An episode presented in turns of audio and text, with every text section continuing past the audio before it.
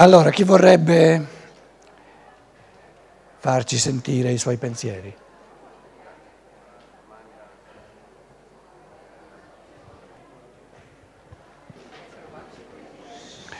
Parti. Eh, mentre lei parlava mi sono chiesto... Mm, eh, parla un po' più lento, un po' più, un po' più lento, un po' più forte, così... Sì. Dalla sua esposizione sembrerebbe, ma è chiaro che è solo per una semplificazione espositiva, che una persona vita dopo vita è legata sempre a un'altra anima, a un altro spirito, a un'altra persona. No, no, no, no. Scusa, ti devo fermare subito perché sei partito in, sulla, sulla pista sbagliata.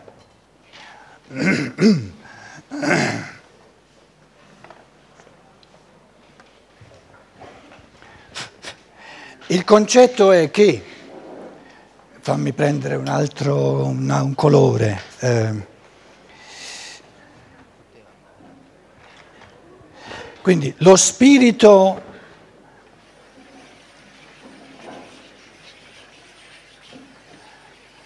Questo naturalmente dovendo raffigurare lo spirito, eh, raffiguriamo spazialmente qualcosa che è oltre lo spazio, oltre il tempo, va bene?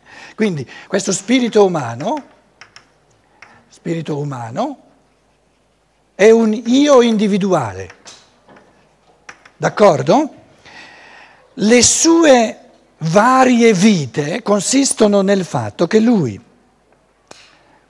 qui per esempio 3.000 anni prima di Cristo, si è costruito questo corpo, lui si è costruito questo corpo e dentro, allora ti ci rimetto lo spirito dentro, no?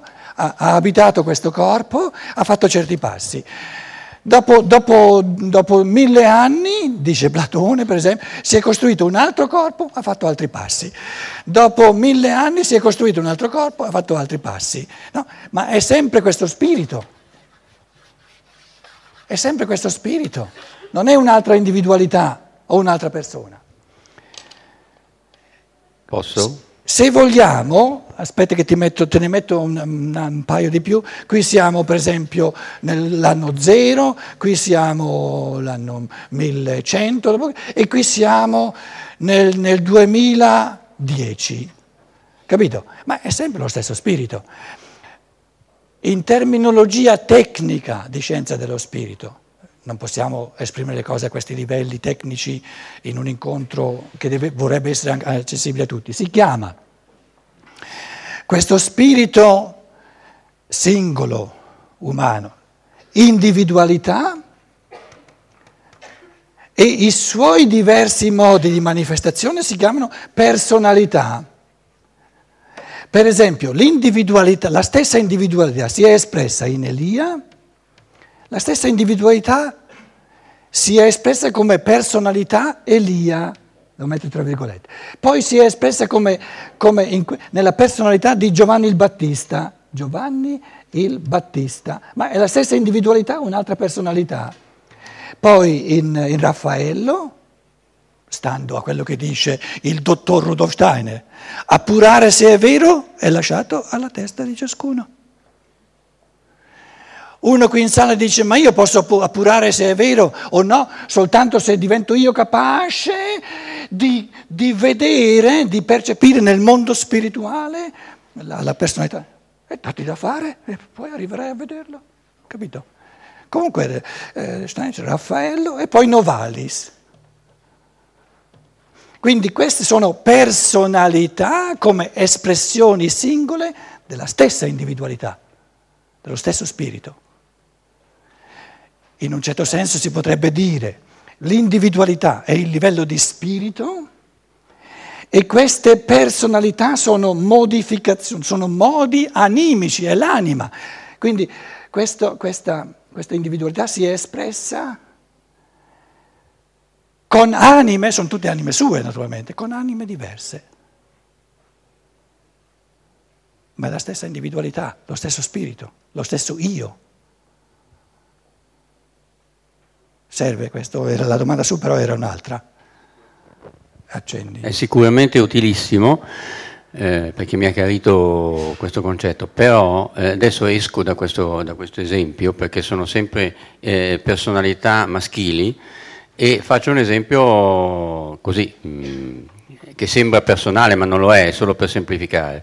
Eh, poniamo, io oggi sono incarnato, in, mi sono incarnato come uomo, come maschio, no? e mi sono legato a una moglie e il discorso che lei faceva prima era che probabilmente in una vita precedente io ero donna e mia moglie era maschio. E questo io... sarà il tema specifico di questo pomeriggio, eh? sì. perciò l'ho lasciato un pochino fuori. Mm.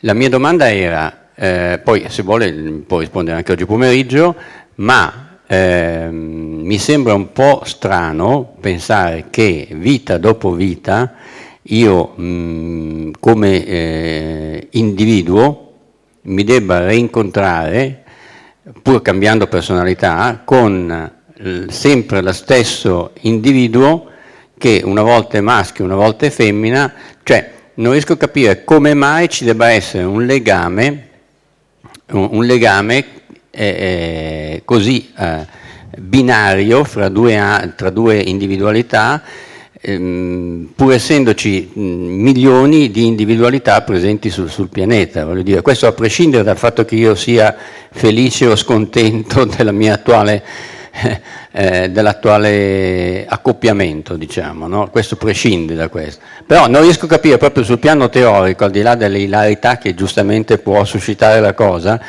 ma sul piano teorico che cos'è che giustifica questi accoppiamenti che esposti così come li ho sentiti stamattina sembrerebbero essere uno a uno proprio. No? Allora, in fondo ehm, tu dici c'è una logica dietro, e tu dici mi sembra strano all'inizio, quindi ti sembra non logico. E allora chiedi c'è o non c'è una logica dietro? domande importantissime, che per noi sono esercizi di pensiero, quello ci serve, esercitare il pensare. Allora, tu dici, ma sarebbe un pochino più interessante di vita in vita cambiare sempre le carte, persone nuove, perché sempre le stesse, un po' noiosa la cosa. Non necessariamente, semplicemente capire qual è la logica. Adesso si sta rimangiando un pochino, eh? lo sa, lo sa che viene la logica, allora dice no, mettiamo le mani, mettiamo le mani in avanti. Allora, il, il fenomeno mm, primigenio sono di due persone, qui, le mettiamo qui in alto, no? in una vita precedente, qui adesso siamo con la domanda con quali persone voglio avere a che fare, quali rapporti metto in primo piano, non possiamo avere rapporti stretti, intimi con 6 miliardi di persone, era questo che tu volevi dire. Poi per non parlare dei ancora più miliardi che sono in questo momento escarnati e non incorporati. Allora, quali persone? Loro stanno pianificando la vita successiva e dicono A dice a B, senti io sono un po' stufo di te, eh? e, e B dice e io arci stufo. Allora andiamo a cercare un po' altra gente, no? Questo è il nocciolo della domanda. Però c'è un'altra cosa. Oltre alla reincarnazione c'è il karma. Karma, non vi spaventate, significa, eh, significa in, in, in, in, greco orme, è la, la, il ka, questo, questo spirito aspro è il K, karma, orme, la parola greca orme significa, è l'im, l'impulso primigenio, cioè le, diciamo, la potenzialità evolutiva insita all'essere umano. La potenzialità evolutiva insita, la spinta evolutiva, orme, in, in sanscrito karma. Quindi è la, diciamo, la spinta evolutiva insita all'essere umano. Adesso vogliamo trovare, vogliamo vedere se c'è una spinta evolutiva intrinseca ad A e a B di ritrovarsi insieme. Allora, adesso uso quest'altro colore eh, per evidenziare, aspetta, beh, qui eh, un po' più grosso. Questi due signorini qua, guarda che eri tu con la moglie che ti trovi accanto, eh, per, per, fare un esempio, che chi sia stato maschio, se poi eravate marito e moglie, questo non importa, ma se adesso siete marito e moglie, M più M, M sta per moglie, M sta per marito, vuol dire, adesso comincia la logica, però la logica da cui non si scappa, che tra questi due, M e M, che adesso sono marito e moglie, ci sono, enormi, sono state enormi osmosi di forze. Cioè l'essere di B, all'essere, a ciò che B è divenuto, adesso li ho fatti un po' sparire, ma insomma, no? sono spiriti, eh, sono nel mondo spirituale, capito?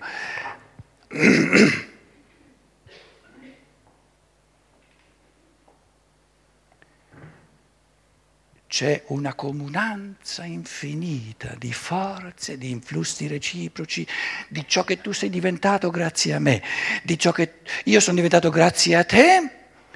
Ed è nella logica immanente, è proprio nella dinamica di questo conto di reciproco dare e ricevere che è aperto, che vuole continuare.